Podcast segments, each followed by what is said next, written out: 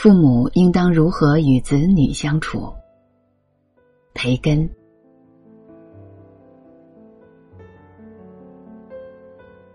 在子女面前，父母要善于隐藏他们的一切快乐、烦恼与恐惧。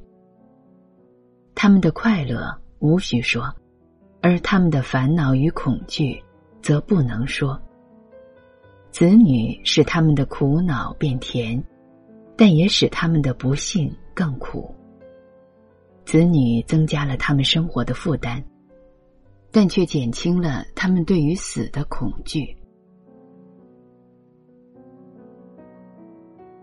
一切生物都能通过生殖留下后代，但只有人类能通过后代留下美名、事业和德行。为什么有的没有留下后代者，却留下了流芳百世的功绩？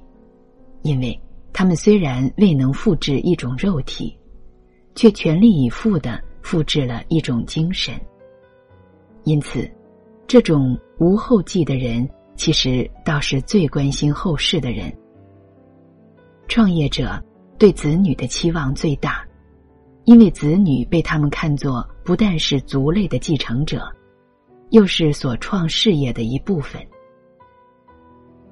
作为父母。特别是母亲，对子女常常会有不合理的偏爱。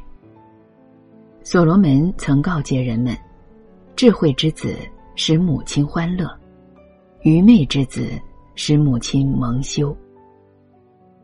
在家庭中，最大或最小的孩子都可能得到忧郁，唯有居中的子女容易受到忘却，但他们往往是最有出息的。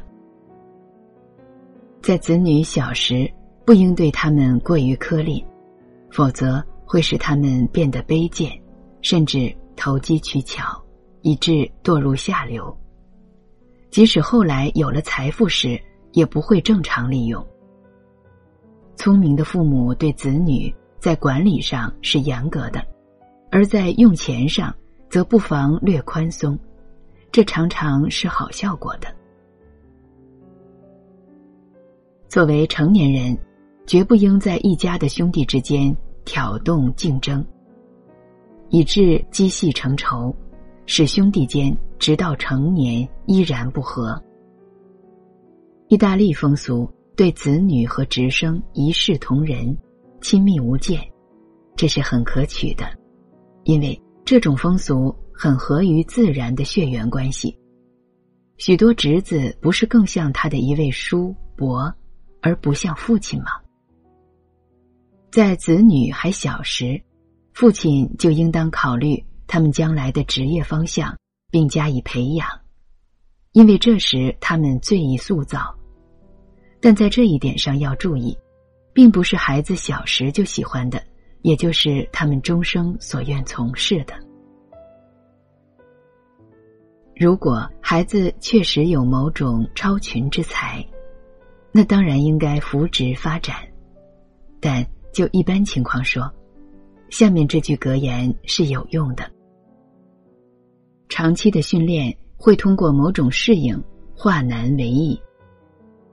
还应当注意，子女中那种得不到遗产继承权的幼子，常常会通过自身奋斗获得好的发展，而坐享其成者却很少能成大业。